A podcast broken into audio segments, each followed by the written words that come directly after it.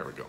All right. So, um, mornings with Mark. I uh, wanted to talk about AI because yesterday was Microsoft's Build conference. Um, AI came up a lot. Today is Google's I/O. Um, that's going to uh, tackle on um, AI a significant amount. And in fact, I was just reading an article. I'm just pulling it up here uh, in the Guardian from the weekend where um, the Welsh police in South Wales in a Champions League final in 2017 had deployed facial recognition software that had a 92% false positive rate. 92%. AI is far from flawless. Um, now, that case with the Welsh police was really interesting. They didn't make any false arrests based on that. Um, they were using the AI to filter it up for further human investigation, which is tends to be the best case for AI. Is have the AI sort out all the data and then push it up to humans for further analysis. Um, but this ties to a panel I attended at South by Southwest um, on the ethics of AI. And a lot of the announcements you're going to hear this week are just like, yay, AI, it's the best thing ever. Um, and I think it is a huge um, help to the problem set of sifting through the massive amounts of data that we're making.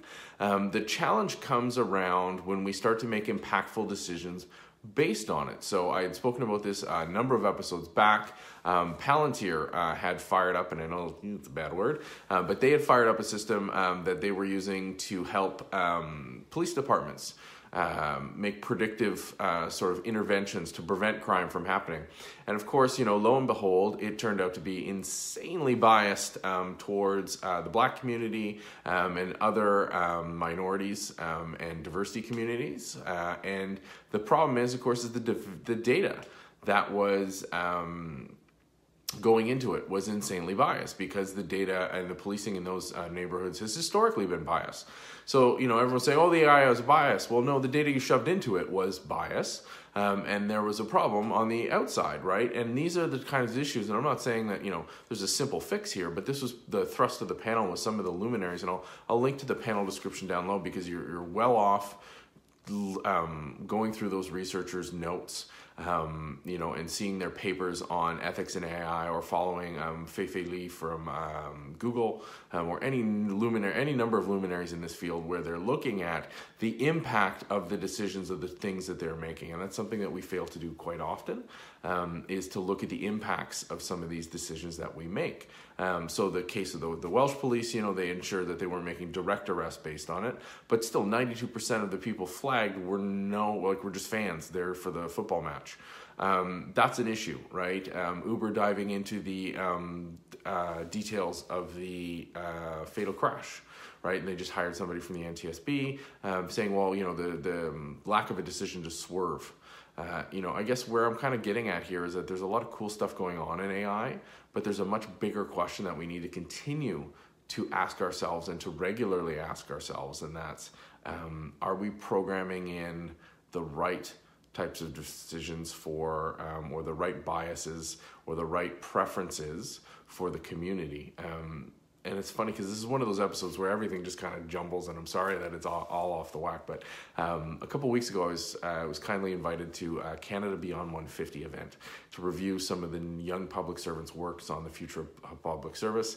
And one of the things that was in really interesting and fascinating discussion was sort of the transparency behind AI decision making.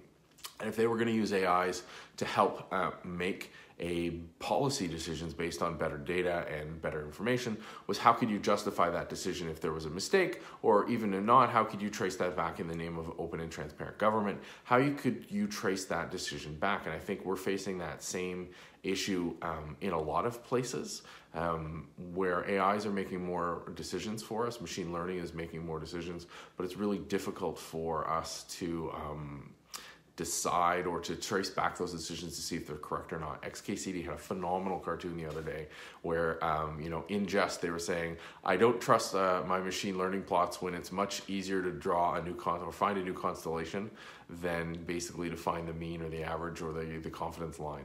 Um, now that's a really apt statement and I think that's um, something we're all going to have to dive into. So pretty random discussion this morning. Um, just something that's on my mind is I'm going to watch uh, day two of MS Build and day one of Google I/O, um, and I expect it to be tons of new AI announcements, and it's exciting. There's lots of cool stuff going on.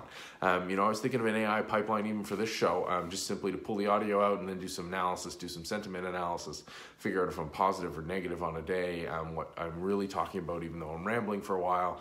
Um, that kind of stuff's extremely valuable. But as we push uh, AI into more impactful decision areas um, for the real world and for society, we need to be careful. Not stop. I'm not cautioning. I'm not saying we need to stop or we need to do something um, to prevent this stuff. I think we just need to be aware of it, and that's the biggest challenge right now is a lack of awareness of the impacts of these decisions. Just because we can build something doesn't mean we should be. Um, anyway, uh, it's all about discussion. It's all about sunlight. Hit me up here online at MarkNCA. In the comments below, if you're seeing this after the fact on any of the other networks, I hope you are set up to have a fantastic Tuesday. I look forward to talking to you and engaging soon. Take care. I will fix the microphone problem, even though this is one of my favorite mobile mics, um, at some point so that you hear us better. And tomorrow, of course, I'll be lit better. have a good one. Take care.